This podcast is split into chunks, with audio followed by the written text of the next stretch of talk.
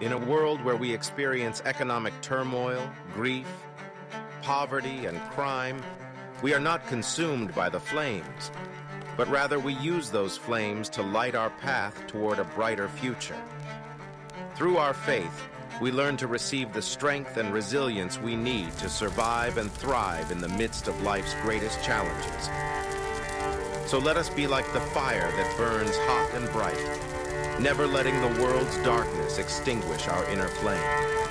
Let us draw upon the unshakable resilience that comes from Jesus alone and emerge from the trials of life stronger and more resilient than ever before.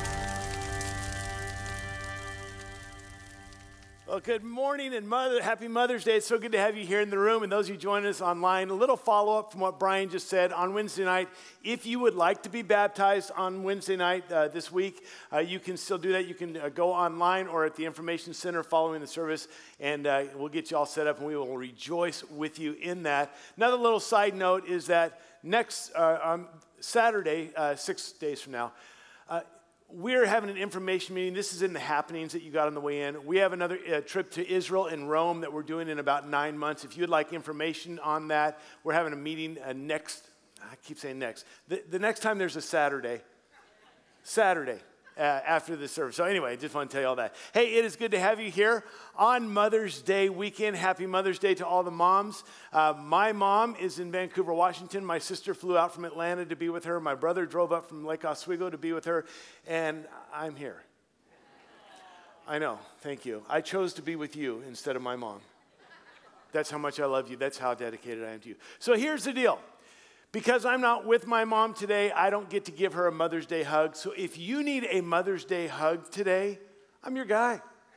Because um, I need a Mother's Day hug. And, and if you're a mom and you can't be with your kids today, I'm your guy. If you're a kid and you can't be with your mom for whatever reason, maybe she's dead, and you just need a hug, I'm there. I also know Mother's Day is a rough weekend for some people. If you just need a hug, I'm, and you say, is this going to be a little bit much? No, no. I got more hugs than Volkswagen got bugs. I will be there all afternoon hugging after the service. If you need a hug, I've got it for you, okay? I'll even hug you till it's awkward. I mean, you just name it and I will do it. So, anyway, wanted to say that. And I was thinking about this series on resilience. How appropriate that we talk about resilience on Mother's Day because I don't think there's anyone more resilient than moms. You think about this, I, have pointed out in this series that the American Psychological Association definition of resilience is this it's the process and the outcome of successfully adapting to challenging and difficult life experiences. Moms do that every day before 10 a.m. I mean, they put on a clinic of what it means to resilient. They are just resilient people.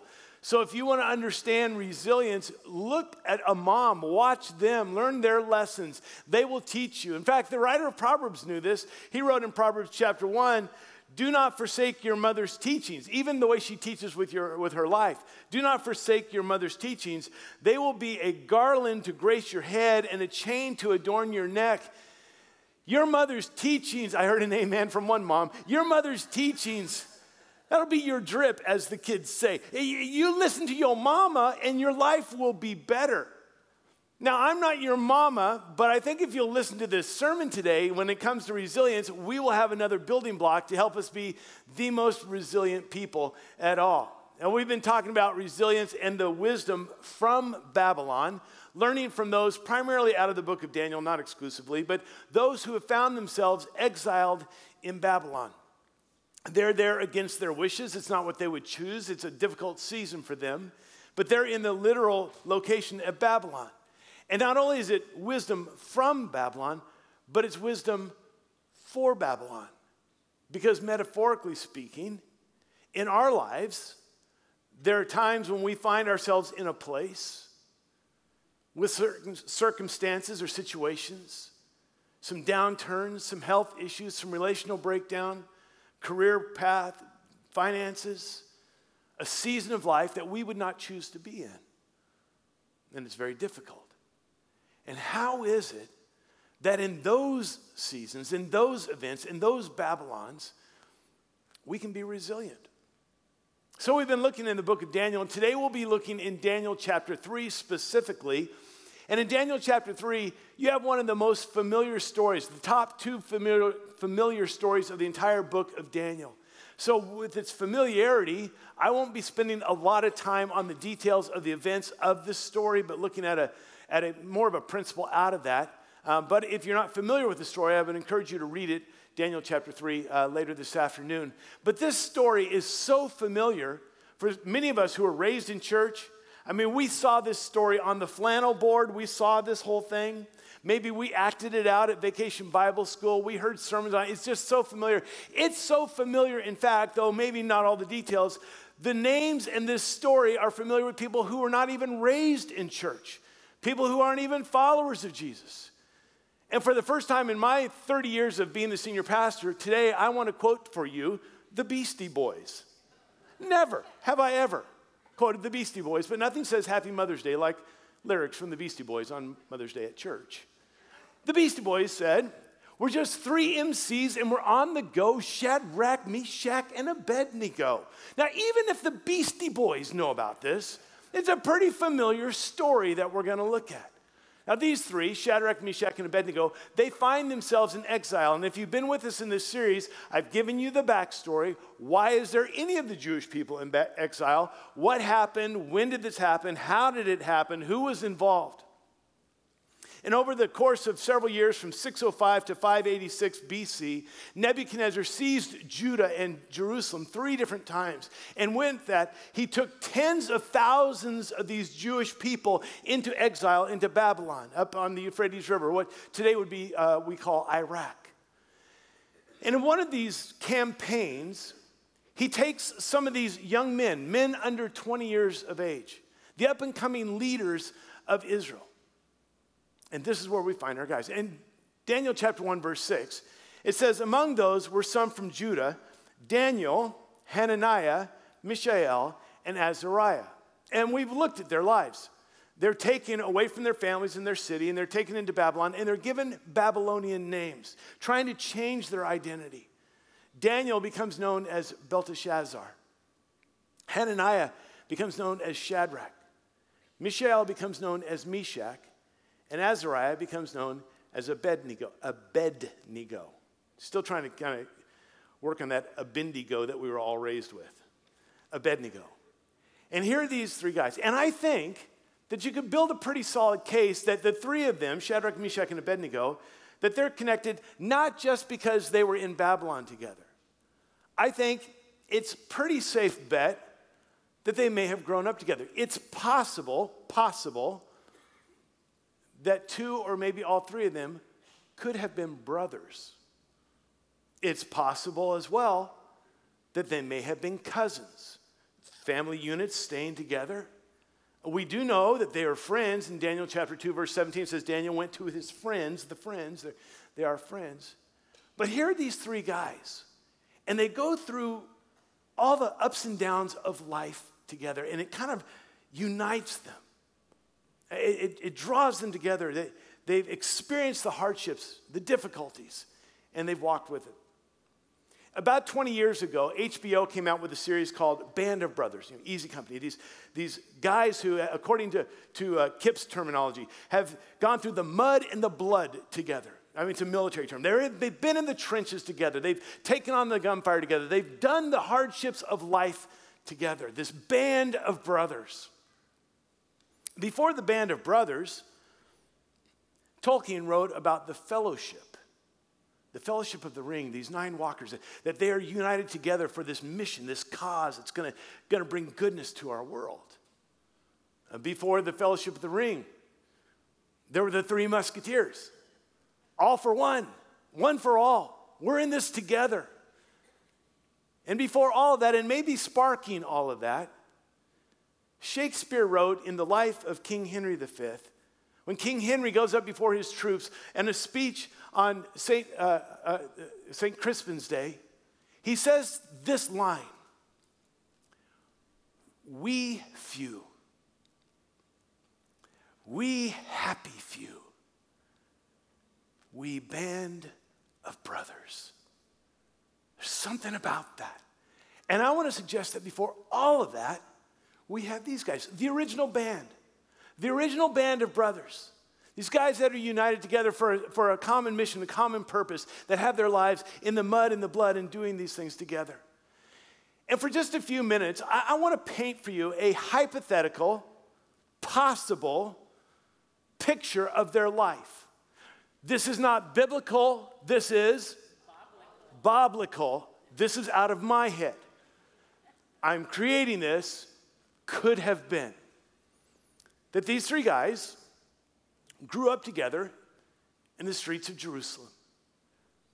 Their families were neighbors, maybe they were cousins. But as little kids, they would be out in the alleyway behind their house, kicking the ball around in the streets of Jerusalem. And they would grow up together. And as they got a little bit older, maybe eight years old, their parents trusted them with a little more freedom. They could go out of the neighborhood. And maybe these three boys, in the spring of the year, would go down to the spring. Or maybe they would go to the well. Or maybe they would go to where there's some water. And there they would find in the pool of Siloam tadpoles that they would catch. Or on those hot August afternoons, they would go down and they would swim in the pool. And they just did life together as kids do. And two years later, they're 10 years old, they have a little more freedom. Their parents let them venture outside the walls of Jerusalem and they go into the Kidron Valley and they play hide and seek and they run around and they chase each other. A couple years later, as they're 12, they venture even farther out. In the fall of the year after the olive harvest, they go across the Kidron Valley up onto the Mount of Olives over there by Gethsemane. And the olives that weren't quite ripe when they were picked and the ones that were dropped, they begin to have olive fights like 12 year old boys would, throwing olives at each other. Hey, no headshots, come on. Years later, 14 years old, they're having a sleepover and staying up late one night, seeing how late they can stay up. One of them says, I bet you guys are too scared to walk through Hezekiah's tunnel. No, we're not. And the 14 year old male bravado begins to elevate and escalate. And they begin to dare and challenge each other. So they sneak out. And they take the back alleys down to the Gihon Spring. All of them scared to death, but not one of them willing to say that. And in the cover of night, they walk through Hezekiah's tunnel and come out on the other side high fiving with memories for all of life, just doing life together. But it's not just fun and games for them. They go to school together, and the teacher notices something about these guys. They're sharp. You don't have to ask them to do their homework. They, they seem to be sponges. They like to learn. They, they quickly rise to the top of their class. And not only that, but while it's a tumultuous time in Judah and the king is an evil, wicked man, they come from solid, God fearing homes. Been raised with the Torah, and they're taught the Torah, they're taught the Pentateuch, they're taught the law of God.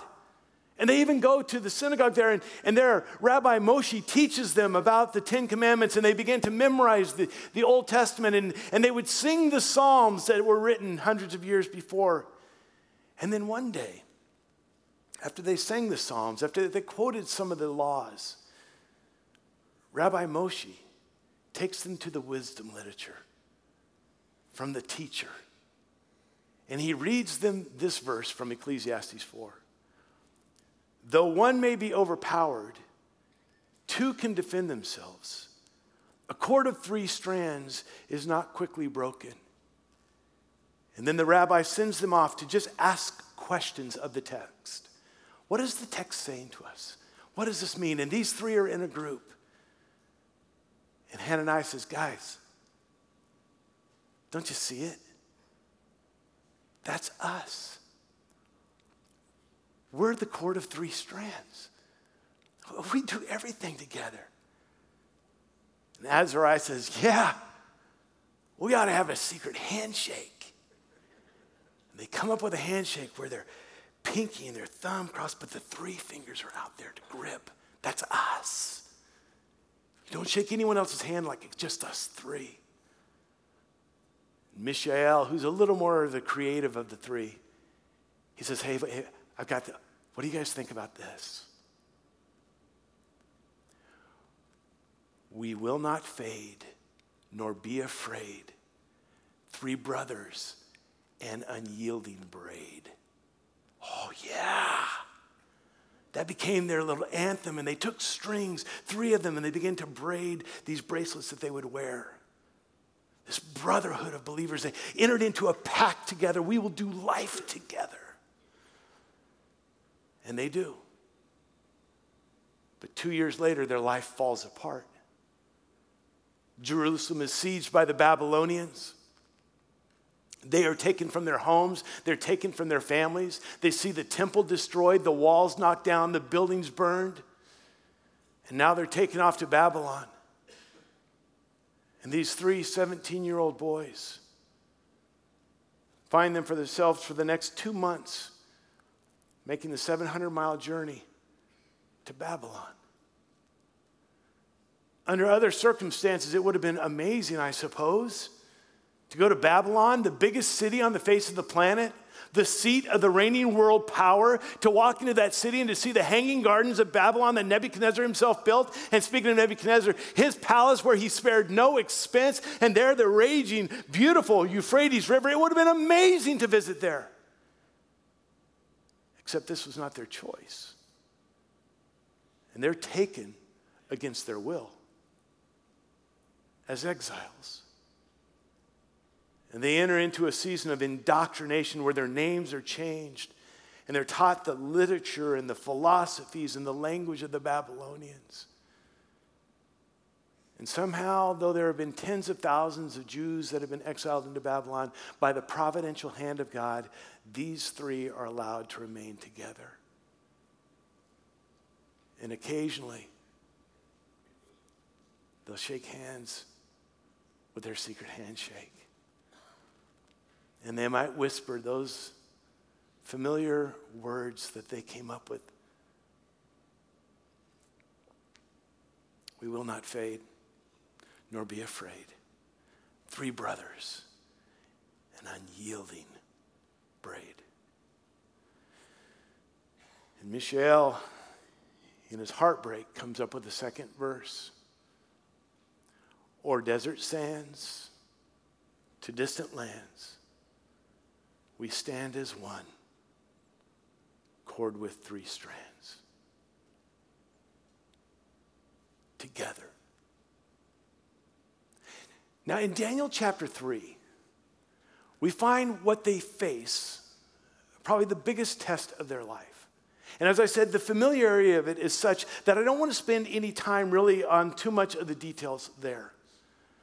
But what we will find in Daniel chapter 3 is what allowed these guys to be resilient at a different level. And I think we will learn wisdom from Babylon for our Babylon.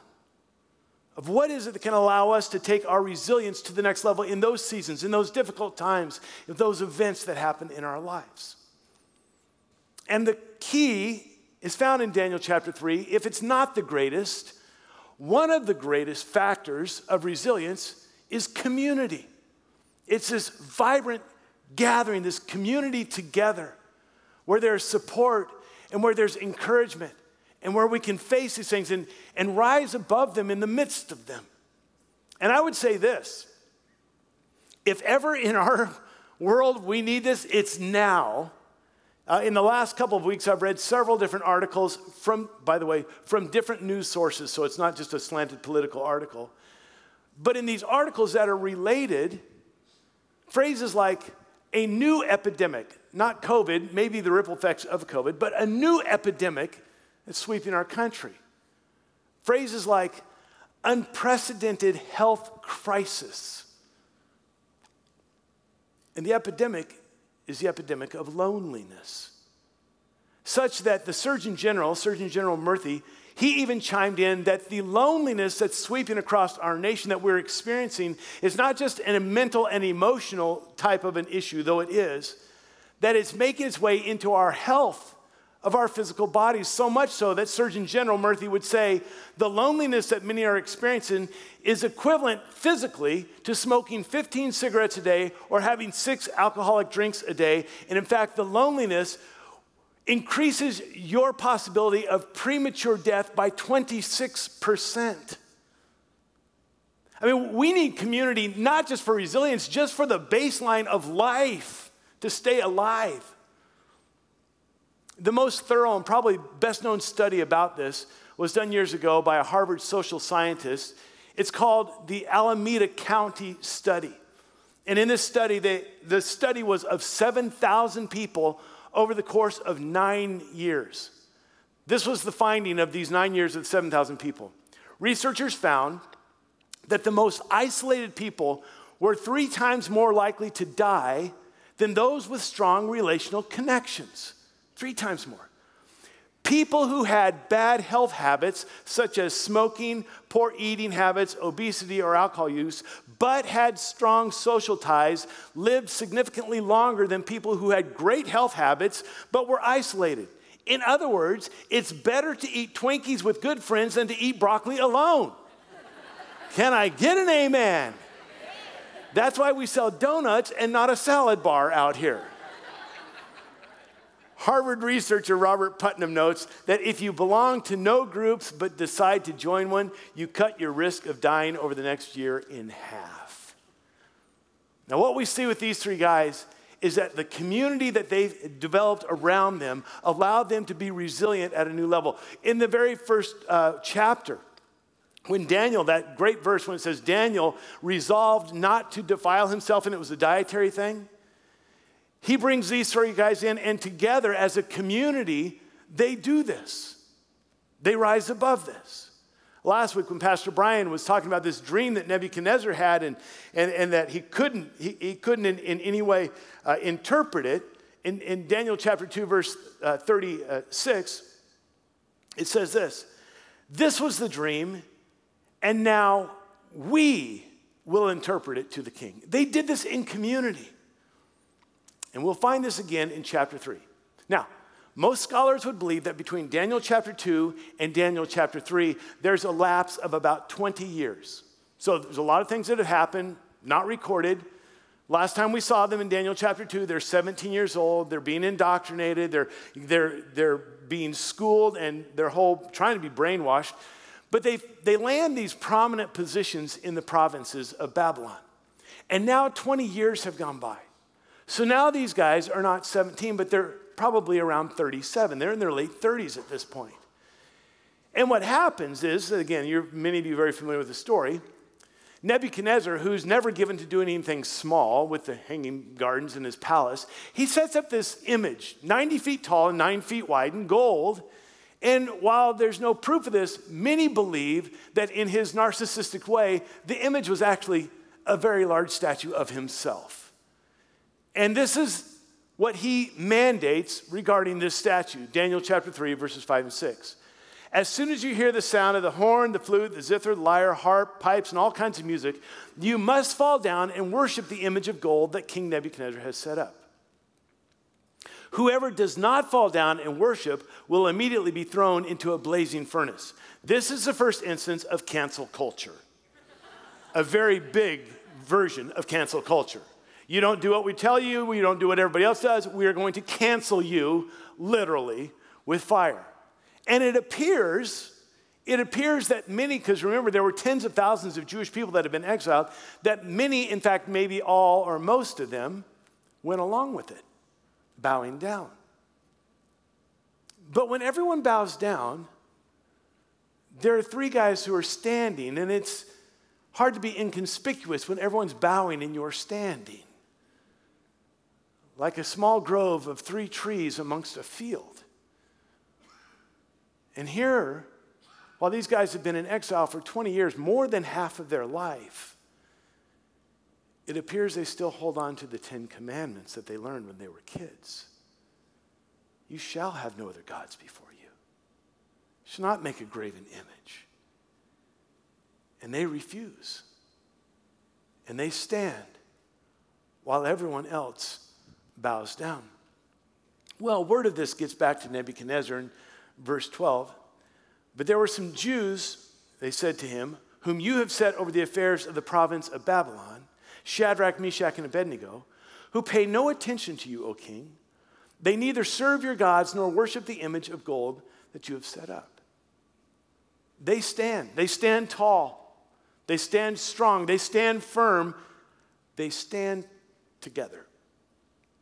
Well, I was thinking about this whole idea of this standing together. I was thinking about an experience I had about six years ago. For many, many years, um, I, would heard about a marathon in Northern California that I wanted to run someday. It's called the Avenue of the Giants, and it runs through the redwoods of Northern California. And I'd always dreamed about this. So finally, the, the day came. My friend Rick and I, we talked. We were going to train. We are going to run this together. And, and uh, our wives went. They ran the half marathon. And so we were there and uh, registered for this marathon. And the day before, we had some free time. And so just driving through the redwood forest and learning more about these trees. Spectacular. In fact, I've got a picture of one of these trees with my wife in front of it. This is not one of the biggest ones, but it kind of illustrates the size of some of these trees. And finding out the information about these trees, that they can be as tall as 350 feet. I mean, that, that's remarkable how tall they are. And, and what's amazing is how old they are. Most of them are hundreds of years old. Some are even thousands. They, they estimate some over 2,000 years old, these trees. When Jesus rose from the dead, some of them are just being planted and they're still growing today. And they've weathered the droughts and the storms and the forest fires. And they talked about the bark and how that's fire resistant and how they could, how they could still be alive 2,000 years later and so tall. What was so shocking to me was when I found out the disproportionate size of the tree with the depth of their roots. That these trees that can tower up to 350 feet tall, their roots only go down six, maybe max 10 feet. That doesn't even make sense. Now, I know last week Pastor Brian talked about the palm tree and its roots and all that. He stole my illustration, but here's the truth palm trees, like Brian, are much shorter than redwoods and their lives don't last nearly as long. So, so with the, these trees that are so tall, and, and the comparison, I mean, if you put a tree, a redwood tree in comparison, let's say, to the Statue of Liberty, I have this image. Statue of Liberty, from the bottom of the base to the tip of the torch is 305 feet. These trees tower above even the Statue of Liberty, and yet the foundation of the Statue of Liberty goes down 53 feet. Why is it that a shorter structure with a wider base would have to have a foundation 53 feet, while a redwood, far taller and older, could only go down six to 10 feet. And the reason is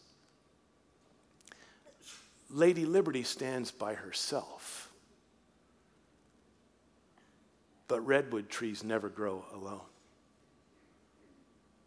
they always grow in groves. And while their roots are not deep, their roots are braided together so that when the storms come through and the winds blow, it doesn't blow a tree down. It would have to blow the entire forest down. And with these trees, as, long, as well as these guys, they're standing together in the storms. They don't stand by themselves, they're braided together. So, our guys, Shadrach, Meshach, and Abednego, they're brought before Nebuchadnezzar. They're warned what's going to happen. They're reminded what will happen if they don't bow down.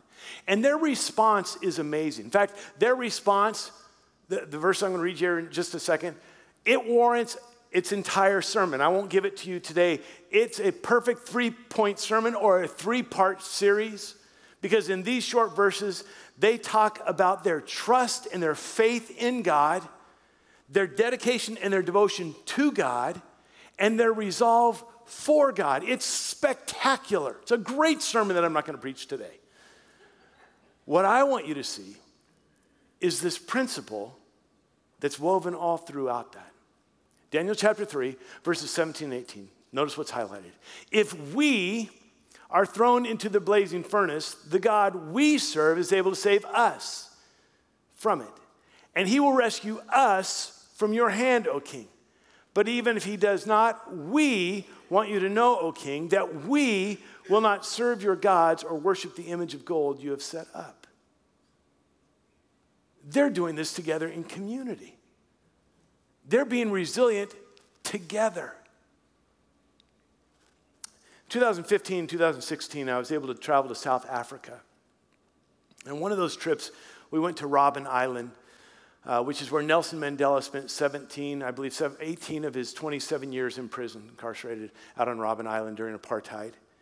And uh, went out there to tour the facility in the island. And, and during those years, we, we heard about what went on with 3,000 prisoners that were held out on this island during apartheid, and Nelson Mandela being one of them.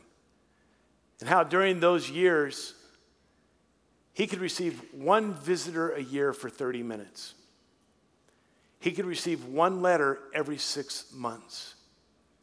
And he was subjected to hard labor. If you see any picture of Nelson Mandela, I, I would imagine you will always see him with dark glasses on. And the reason is because they had to work in these, these limestone mines and kilns, and the white rock and the light reflect off damage to, permanent eye damage.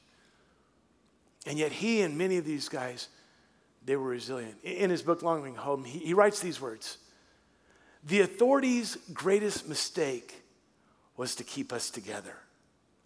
For together, our determination was reinforced. We supported each other and gained strength from each other. Whatever we knew, whatever we learned, we shared. And by sharing, we multiplied whatever courage we had individually.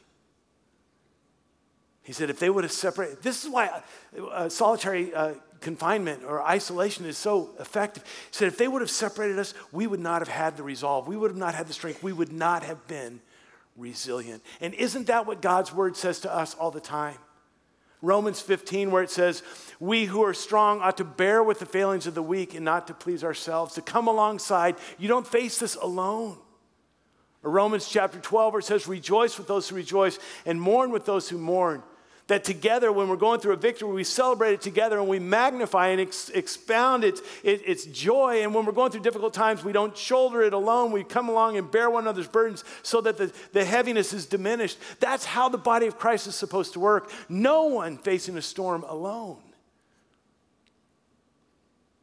Maybe this is why Jesus, when he sent his disciples out, sent them out two by two so they'd never be alone.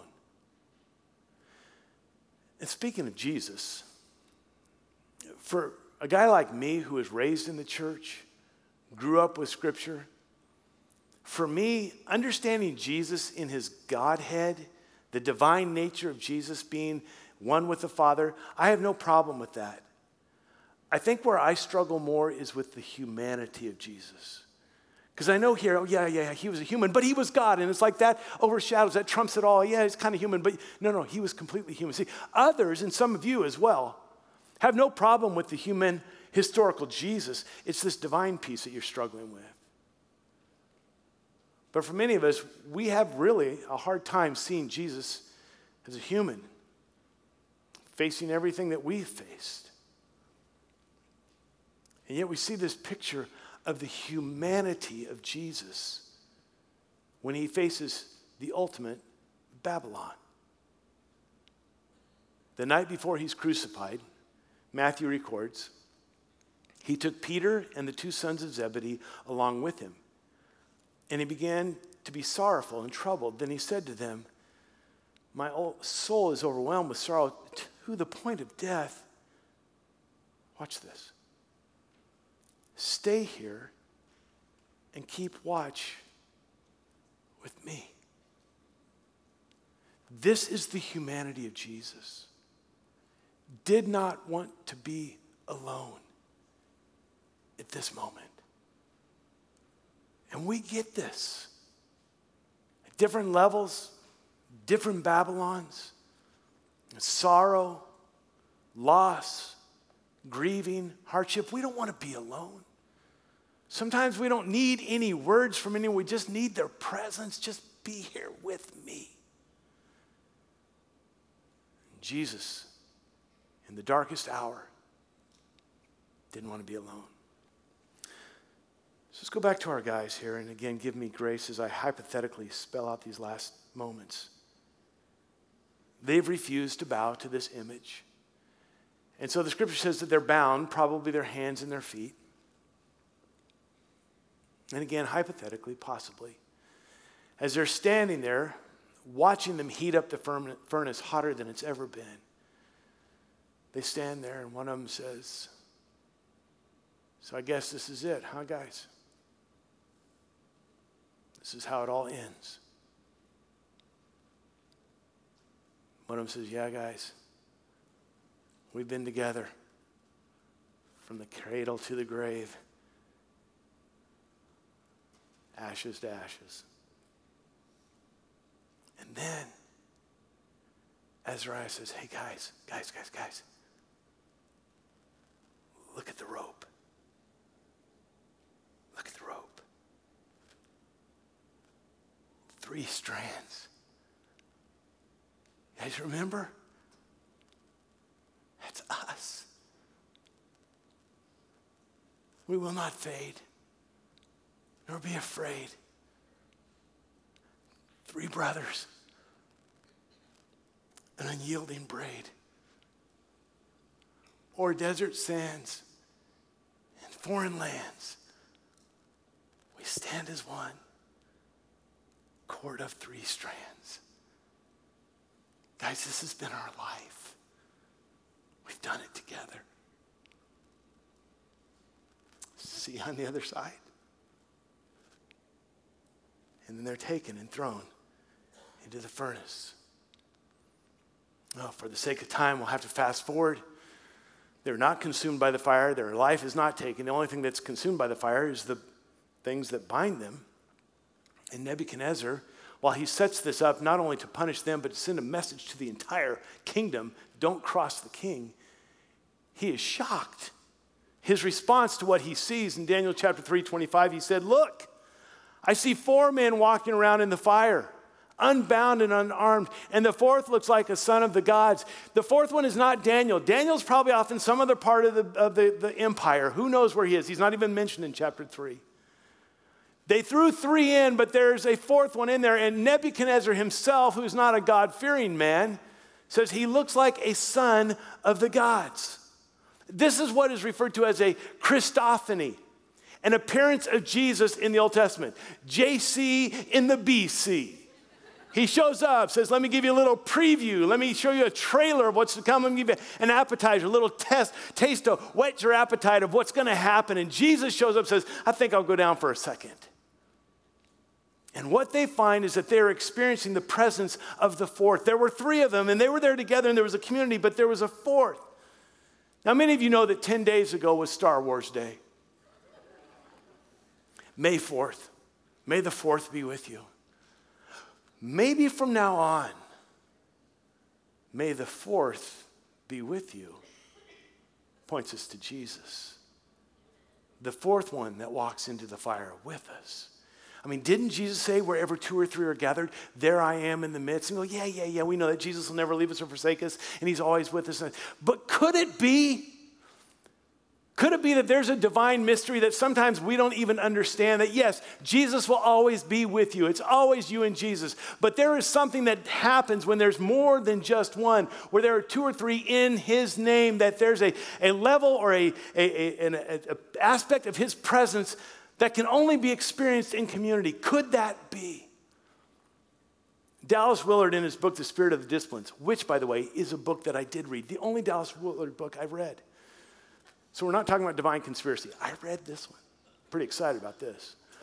In Spirit of the Disciplines, when he talks about this concept of Christian fellowship beyond the cookies in the basement, he says this Personalities united can contain more of God and sustain the force of his greater presence much better than scattered individuals.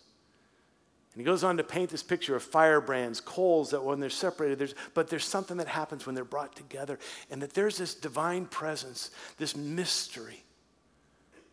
When we gather together with others. See, the truth is this anyone can experience resilience, help in community, but those of us who are followers of Christ, there's something even extra the presence of the fourth. Jesus walking with us through those difficult seasons. Now, there is one other thing, and that is taking preemptive measures. Because you cannot wait until you're in the flames to start looking for fellowship. It's too late at that point. You cannot wait until the storm hits you to find someone to stand with you. For these three guys, it had been years of life together, building trust, building relationships, pouring into one another, their lives braided together. And we need to nurture that in our lives as well. Uh, this last year, Calvin and Anna Lorenz, their two daughters, go to our church. Anna was in this horrible car accident. I, I believe they had to use the jaws of life to get her out of her vehicle. She's in the hospital and surgeries and procedures trying to save her life. And all the while, she has a business, and Calvin has his work and a side business, and their daughters, and one of them had a birthday, and one of them had cheerleading, and all this stuff, and all of life, and they got hit by this storm of life. And one of the times when I was up at the hospital visiting with them, they were both up there and prayed with them. We were talking. I said, Hey, so Calvin, what do you, what, what, how, how can we help? What do you need? And he and Anna said, You know what? Our small group has been unbelievable. Calvin says, We have more food than we know what to do with. People have helped transport the girls to their activities helped them pick up the slack in the business thing. They, they're there for us and they just helping in every way. And then they made this statement they're like family to us. Have this community so that when the storms hit, they don't have to start looking for is there anyone in my life that can support me here? In 1 Thessalonians, we read chapter 2, verse 8. We loved you so much that we were delighted to share with you not only the gospel of God, but our lives as well, because you had become so dear to us. Some of you have this kind of community in your life. What I want to say is fan the flame of that community. Do not let it wane. Because you will need it someday, and even if you don't, they will need you someday. Some of you have a bit of that. It's kind of there, but it's not really there.